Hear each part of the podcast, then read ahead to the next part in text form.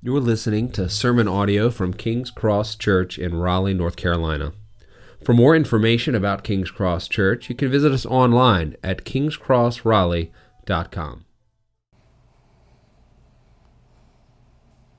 Our sermon text today is from Mark 4, verses 1 through 20. And again he began to preach by the sea, and a very large crowd gathered around him.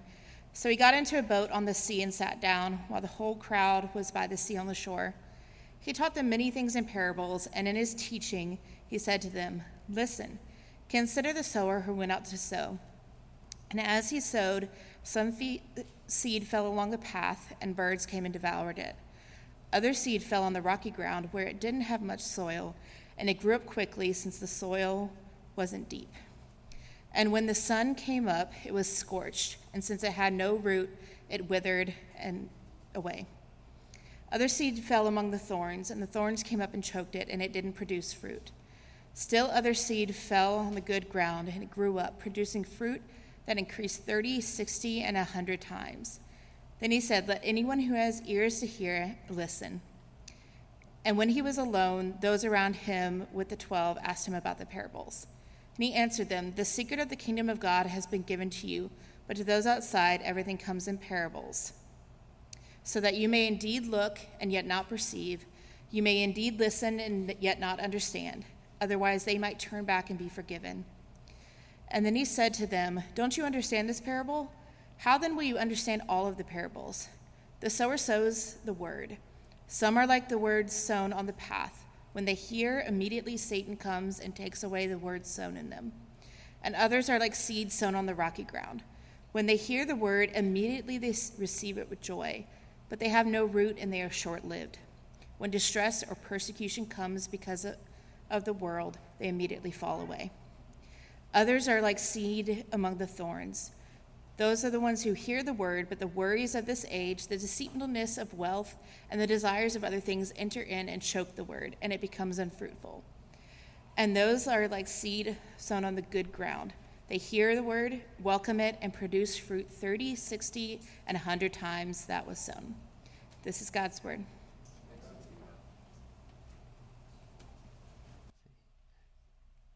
All right. I think we're good.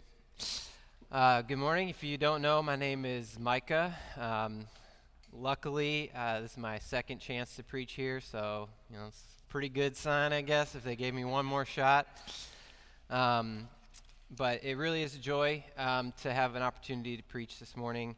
Uh, it's been a little bit of a crazy couple of weeks for our family, but um, I, I, am excited to be able to open God's Word this morning. Uh, I hope you're all excited to, uh, to be here and to hear what God has for us. Uh, before I start, though, I do have to say just a massive, massive thank you to so many people uh, in our church family who have helped us over the past couple weeks. Uh, we recently bought a new house, and uh, we literally would probably not be alive uh, without the help of so many of you.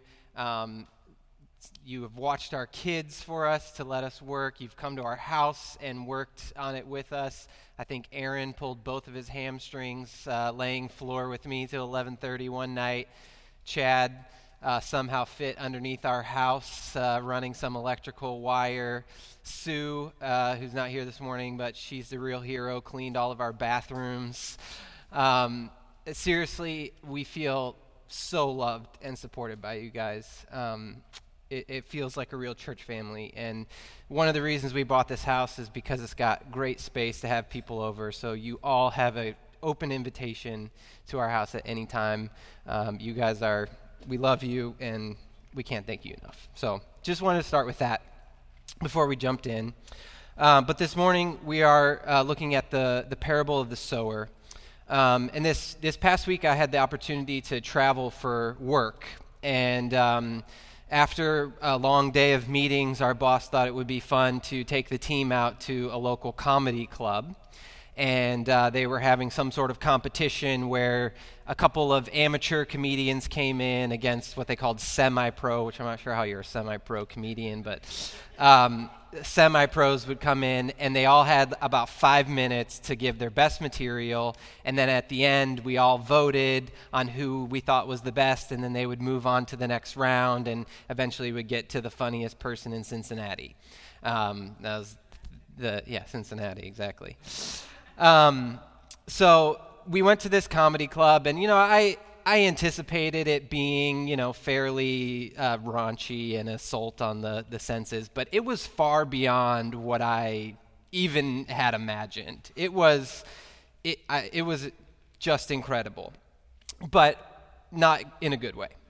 Uh, but one thing that actually really stood out to me was almost all of the comedians had jokes about Christianity, about Jesus. Um, again, not in a good way. Um, and it, it, was, it was interesting to me that people all over the world can have such different reactions to Jesus' message. Like, think about this. We believe that, this, that the story of the Bible, that Jesus is absolutely true. And if we think of this as a historical truth, like, say, that of the Revolutionary War, or maybe some like cosmic truth like that of gravity, then why doesn't everyone, or maybe nearly everyone, actually believe it? How is it that something that can be so self evident to us seems so delusional to another person? If we put it another way, if Jesus, who is God in the flesh, came to earth to declare that the kingdom of God is here, how did his message not convince everyone? Is it a problem with the message itself? Is Jesus just a really bad teacher? I think it's a pretty significant question for us to wrestle with. And I think it's also one that no doubt the disciples and the early followers of Jesus would wrestle with as well. The question that if Jesus has come to bring the kingdom of God, but most people aren't going to listen, then how is the kingdom of God actually going to come? I think this is what our parable this morning is about the parable of the sower. Now, like most parables of Jesus, this one is both simple and actually really complex. Uh, it's a parable, if you've been in church for a while, that you've no doubt heard before, are very familiar with. Uh, in fact, I was kind of wrestling with a couple of different parables to preach from, and I w- didn't really want to do this one because it seemed so familiar and so simple. But uh, as I started to really study it more, I found how challenging and difficult this parable is, and how there are some ways that I had actually misunderstood it for many years. The parable is unique in that it has a lot of characters. If you read Jesus' parables, they tend to only have a very few number of characters. Some people even group them into single, double, or triple character parables. You can kind of group all of them. But this one has a lot of going on. And depending on what you put the emphasis on, the meaning can change a little bit. Is the emphasis on the sower? Is it on the actual sowing? Is it on the seed? Is it on the soil? Is it on the harvest? Where you kind of put that emphasis can, can change a little bit how we understand this parable. But I think it's actually a very imperative parable for us to get right. Um, a, a, scholar, Klyne Snodgrass, in his book Stories with Intent, which is a massive book on the parables, he claims of all the parables, this is the most important parable for our understanding of the kingdom of God. And as we just read, Jesus himself says, if you don't understand this parable, well, then you're not going to understand all the rest of the parables. So, our understanding of this parable is incredibly foundational and important for understanding the kingdom of God, for understanding Jesus and his teachings. Now, before we jump into the actual parable itself, we need to get a sense of the context of this parable because it's very important. As Alyssa read for us, uh, in the, the way that the the screen was showing there, it actually didn't stand out very much. But right in the center, so Jesus gives his parable, then there's this little break, and then he gives the explanation of the parable. So it's a structure, and right in the center of that structure is a quote from the book of Isaiah. And the way that Jewish writings work is the most important point is always in the center We kind of write where our most important point comes at the end, but in Jewish writing, it's what's in the center of your unit is the most important thing for you to focus on. So, this quote of Isaiah is the key for unlocking our understanding of the whole parable. Now, we got to go back and uh, talk about Isaiah a little bit. Because actually, the way that quoting in Scripture works is also a little bit different than the way we tend to quote when we write things. Uh, today, we tend to focus on just the actual words of the quote supporting our idea, but in, in the scriptures, they want you to reference the entire package of what's happening back in Isaiah, the whole concept, not just the specific words. So, what's happening in Isaiah is Isaiah 1 through 5, God has pronounced his judgment on Jerusalem and Judea because they have refused to listen and obey him. So his judgment on the people of God, and he's warning them that judgment is coming because you have refused to listen.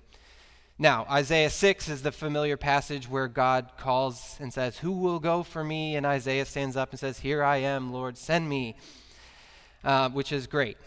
Now, uh, what Jesus quotes here is the, the last part of Isaiah 6, which we tend to not read when we quote that great send me passage, is the message that he actually tells Isaiah that he wants him to go and declare. So I'm going to read it here for us real quick. It, starting in verse 9, Isaiah 6, he says, And he replied, Go, say to these people, that is to Jerusalem, keep listening, but do not understand. Keep looking, but do not perceive. Make the minds of these people dull, deafen their ears, and blind their eyes. Otherwise, they might see with their eyes and hear with their ears understand with their minds, turn back, and be healed. And then I, Isaiah, says, Until when, Lord? And he replied, Until the cities lie in ruins without inhabitants, houses are without people. The land is ruined and desolate, and the Lord drives the people far away, leaving great emptiness in the land. Though a tenth will remain in the land, it will be burned again, and like the terebinth or the oak that leaves a stump when felled, the holy seed is the stump. So here's the great message that Isaiah is to deliver is you don't understand, you don't see, you don't listen, therefore I'm sending you into exile. Now, these words can seem pretty strong. It can almost seem like God is, is wanting them to, He's making them not see and not understand. But we actually want to read this in terms of a, um, an emphasis and an actual call of saying, I want you to listen. Um, I, I've tried to think of an example of this in our, the way that we talk today, and I couldn't really come up with a great one except for if you see on movies or something someone's bullying someone and they say like oh don't cry. No don't cry. Like he's actually saying i want you to cry right? He's he's using this as a way this is what god is saying is yeah go ahead. Keep keep not listening, keep not looking, because exile is coming. Because if you turn back, I'd heal you, but go ahead and keep doing it and see what happens. He, it's actually a call to him saying, Start listening. You're not listening to me. But even though exile is coming, this, this little passage ends with a, a seed of hope. Right? At the end, it says, uh, The holy seed is a stump. And this idea of a stump gets developed throughout the book of Isaiah. It's famous, you may know it, of it becomes the stump of Jesse that first sprouts a little bud, and then a branch, and then that branch eventually produces fruit. So even though exile is coming, judgment is coming because the people weren't listening, there's a, there's a hope. There's a holy seed that one day will turn into a fruit bearing plant. So we need to have this context of what's happening in Isaiah as we read this parable. Second, we want to look at the context of the parable itself. One time, a lot of times when we read the parables, we tend to pull them straight out and look at just the parable. Um, and it, it's, it makes sense. It's, they're easy to do, they're compact stories, but we have to remember that the gospel writers are picking and choosing these parables for specific reasons, right? This is one way we can understand why are the gospels different. Why does Luke do this and Matthew do this and Mark do this and John do this? Because they're not just writing a biography as we think of it today. They're, they're doing theology while they're writing this. And they are putting parables and choosing parables to fit in specific places to make specific points. And this is super clear in Mark. In Mark, this is one of the first parables that Jesus tells. And it's strategically placed early in the, in the book of Mark, and it comes after two very serious accusations and one surprising declaration. So in Mark chapter 3, the first accusation comes from Jesus' own family. Jesus begins his ministry. He's healing people, he's casting out demons, he does a, a small bit of teaching. And his family, it says, they try to restrain him and claim that he's out of his mind. So, the first accusation from Jesus' family is this dude's crazy. That's in Mark 3:21. The second accusation comes right after it these rulers, the scribes from Jerusalem, so these are the, the big time, that Jesus got the attention of the most important people in the land, and they come to, to, to make their claim and say, What do we think about Jesus? And they say he's possessed by a demon. So here's the first two accusations of Jesus as he begins his kingdom ministry. He's out of his mind, he's possessed by demons, and this comes from his family and from the rulers. And then right before the parable, Jesus makes this surprising declaration. He says, My family, my true family, are the ones who do the will of the Father. And he says that to the crowd of people who are diseased and possessed and poor and ritually unclean. So, that context of Isaiah and of what has just happened in Mark is imperative for us as we jump into this parable. Mark is explicitly drawing us back to Isaiah, where God judged Israel with exile for their lack of listening and obeying, but has also promised a renewal through a holy seed that will one day grow into a fruit bearing plant. Mark also strategically places this parable right after the people you'd most expect to listen to Jesus and understand him accuse him of being crazy and possessed. And the people you least expect to understand him are declared to be his true family. So, now with that context in mind, we're going to look at the parable in three parts. And I'm going to look at just Jesus' explanation of the parable, since he essentially repeats the entire parable for us in the explanation. So, part one the kingdom comes by the word. Jesus begins his explanation of the parable with this simple phrase The sower sows the word. So we know that in this parable, the seed is representative of the word. Now, interestingly, the sower is actually never identified in this parable or in its corresponding accounts in Matthew and Luke. Some people argue over who the sower is, but I think it's most easily understood as Jesus and the, the word as his preaching and proclamations about the kingdom. The word is kind of a catch all for the overall message about the kingdom of God and Christ being the king. Now, this is kind of remarkable when you think about it. Jesus came to bring the kingdom of God to earth, and how is he going to do that? Is he going to be like other kings of the day and use his mighty power and bring the sword and rule by fear? Is he going to rise up through the ranks of government, uh, give a few bribes, get a comfortable majority, and legislate? Is he going to maybe start an incredible multimedia company and make irresistible content and broadcast around the world? Is he going to go into the halls of higher education and blow their minds with his wisdom? No. He's going to show up in an unimportant place at an unimportant time and just start talking, and talking in a confusing way. This, this is incredible. But it's also hugely important for us, I think it's important for us to remember that the kingdom of God is a kingdom of the Word. We must not be tempted to build upon anything else because if we do, we're not building God's kingdom, we're building our kingdom.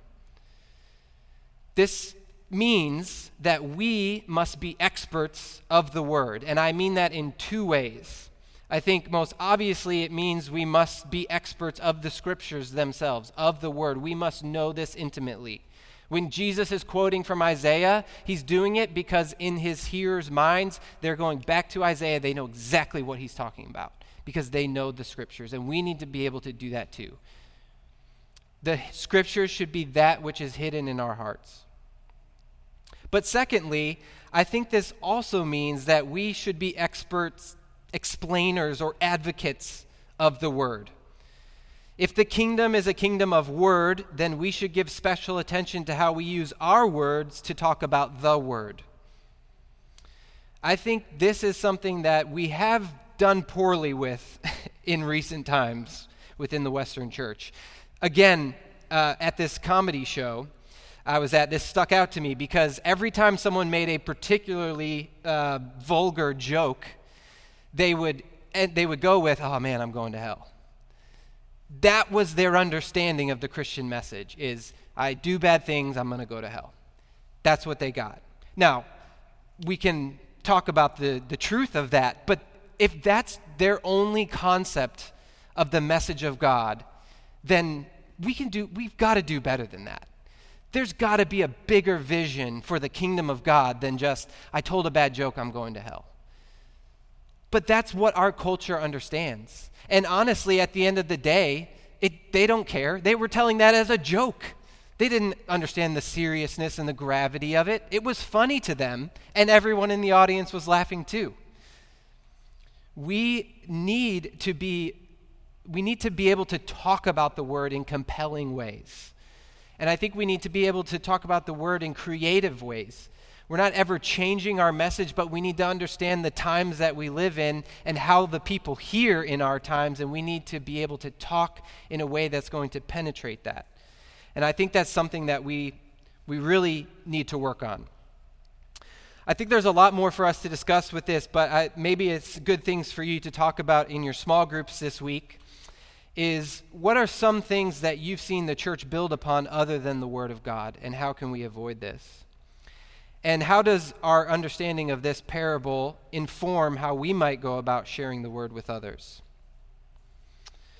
But the most important thing for our understanding here from part one is that if the kingdom comes by word, then our participation in that kingdom is dependent upon how we receive and respond to the word.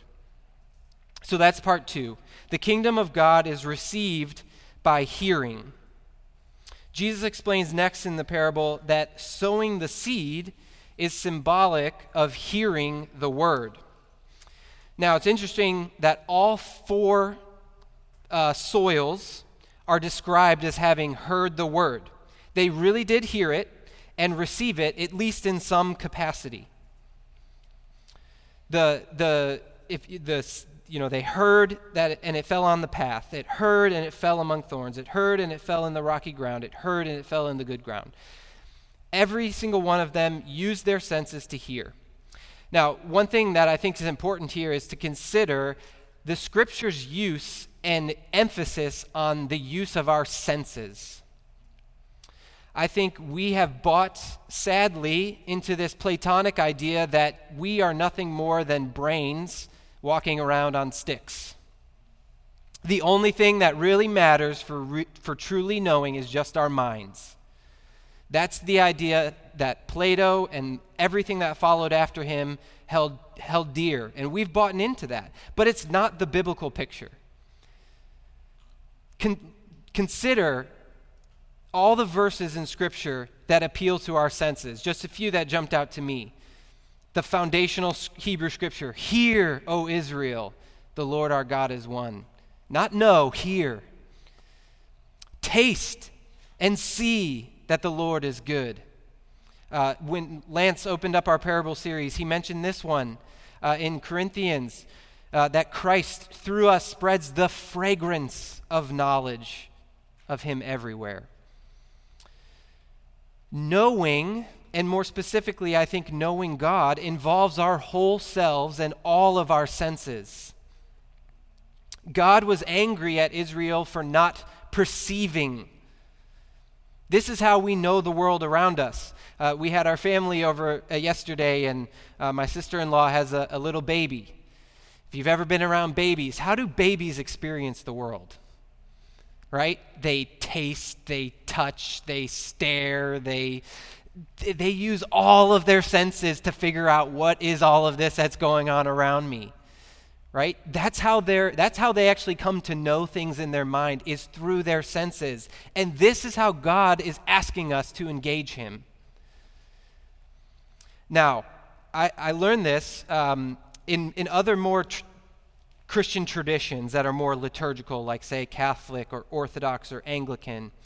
Um, they use incense and vestments and icons, and you're up and down and kneeling. And, and you know, at first I kind of looked at that and I was like, what the, what's going on here? But what I've learned is the heart of why they do that is because they are trying to appeal to every single one of your senses in the worship of God. Now, those of you who know me know I'm all for the liturgy, but I understand it's not for everyone. And that's okay. I don't think it needs to be for everyone. But I do think that our culture has a perception that church is boring. I don't know if you've ever seen the great Mr. Bean skit of him going to church and falling asleep. If you haven't, look it up, it's hilarious. But that's what our culture thinks that church is just a chance to go and get some shut eye. And I think that really church should be an assault on your senses. That, because God is a God who has come into this world and is appealing to touch, taste, feel, experience Him with all of who you are. I do think this is a caution for our tradition, though, because we have placed such a high prominence on theological accuracy and knowledge of our mind only. And those things are good. But I wonder if we are depriving ourselves of an understanding of God that comes from engaging Him with our other senses. Now, we do need to be careful as well, because the main point of this parable is that there are different levels to our senses and our perception. And it's really only the deepest level that counts in the kingdom of God. But many people don't make it to that deeper level. And that's part three. The kingdom of God grows by listening, by really listening.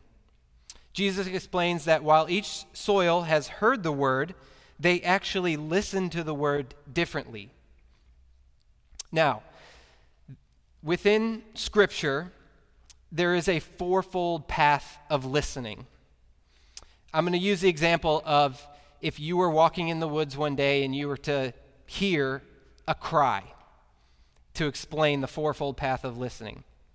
So, the first part of listening is the actual physical, audible hearing of the sound. So, you're walking through the woods and all of a sudden you hear a cry. That's, that's the first part of listening. The second part is listening to something with the intention of comprehension. So, you're, you listen again to hear what was that? And you hear help. Okay, second part of listening. The third part of listening is responding to what you heard. So you heard help, and you start running towards the sound. The final part of listening is obeying or following through on what you heard and actually rescuing that person or help, helping them out in whatever way they needed. This is how the scripture presents listening. And it's tough because our, in our English, we tend to use listen for a broad range of things um, maybe just the physical act of, of hearing. But actually, in Scripture, in, in Hebrew, the word that is translated as obey, most often in Hebrew Scriptures, is the word listen or hear.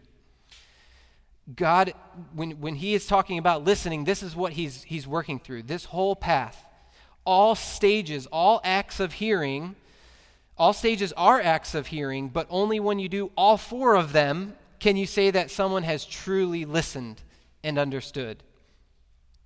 This is the key point of the parable. The kingdom of God has come, and the way that you enter into this kingdom and learn more about it is by truly listening to the word, which means obeying the word. This is actually the point of all the parables. This is why Jesus says, if you don't understand this, you don't understand the rest of them. Because all par- parables are meant to provoke us to obedience, to action. Obedience is actually essential as well for our understanding.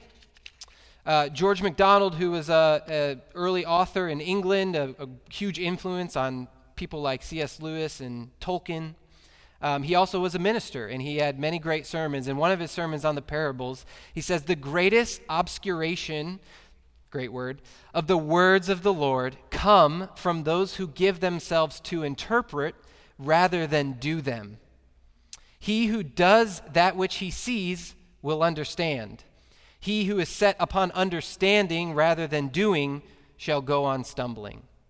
The point is that you actually have to complete the listening. You have to do, obey before you're even going to understand. If you just stop and try to understand and don't get to the point of obedience, you'll actually never understand.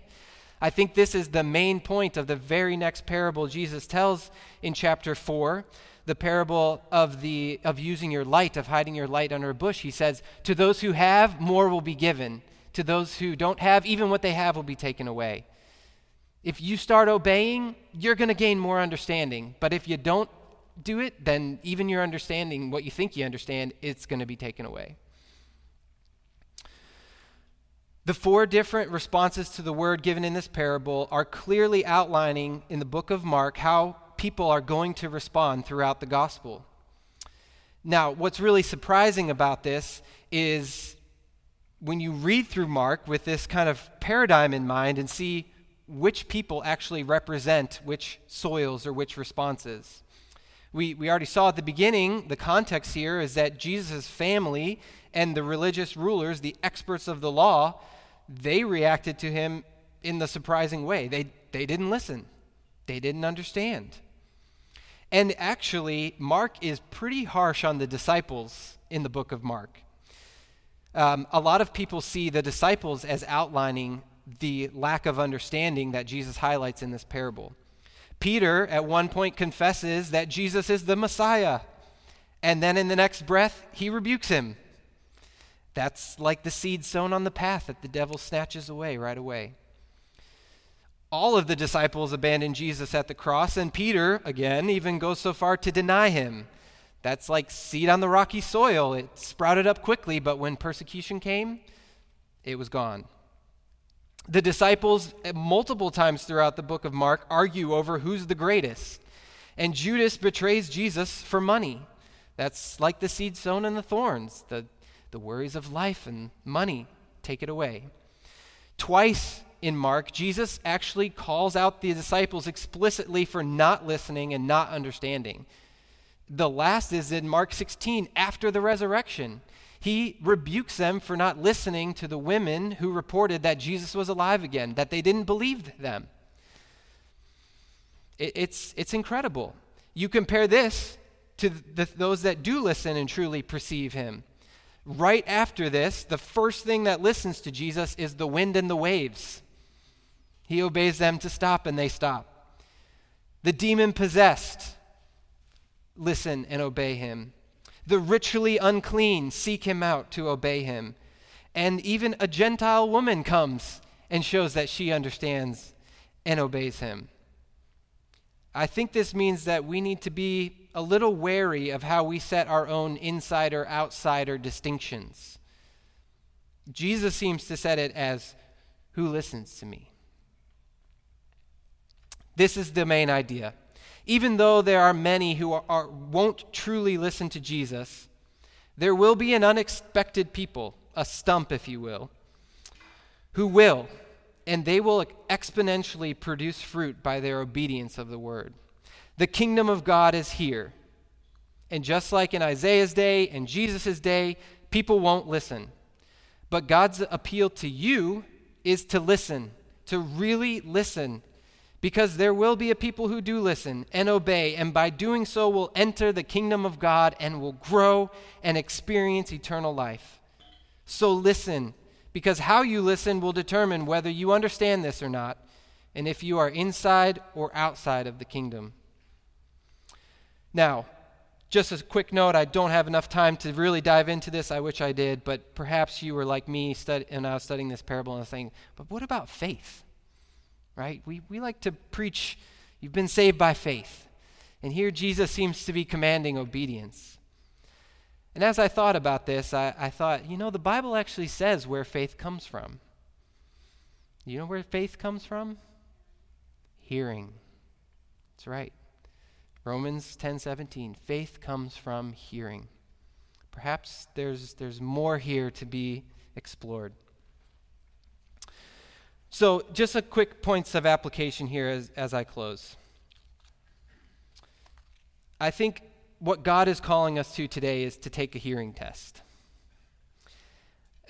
I've read this passage many times, and I've always kind of come at it as the main point is teaching, ha- teaching me that when I preach the gospel, here's how other people are going to respond. And I think there's some truth to that. But really, as I, as I studied this, I realized no, God is actually provoking me to turn inwardly and consider how am I listening? How am I responding to the word? We need to really consider how we listen. And I think we need to also have some grace because listening is a continual process. These soils, these responses, they're not set in stone. We just talked about the disciples traveling all the paths of them. And yet, we get to the book of Acts and they finally start obeying Jesus. The Holy Spirit comes and they turn the world upside down. We, we may be in different stages of listening, but we need to consider that, that fourfold path of, of listening and, and where are we maybe falling short. And I think, too, if you struggle perhaps with feeling like you don't understand or there's a lack of understanding in your life, to consider that perhaps that means there's a lack in obedience. God seems to tie obedience and understanding together.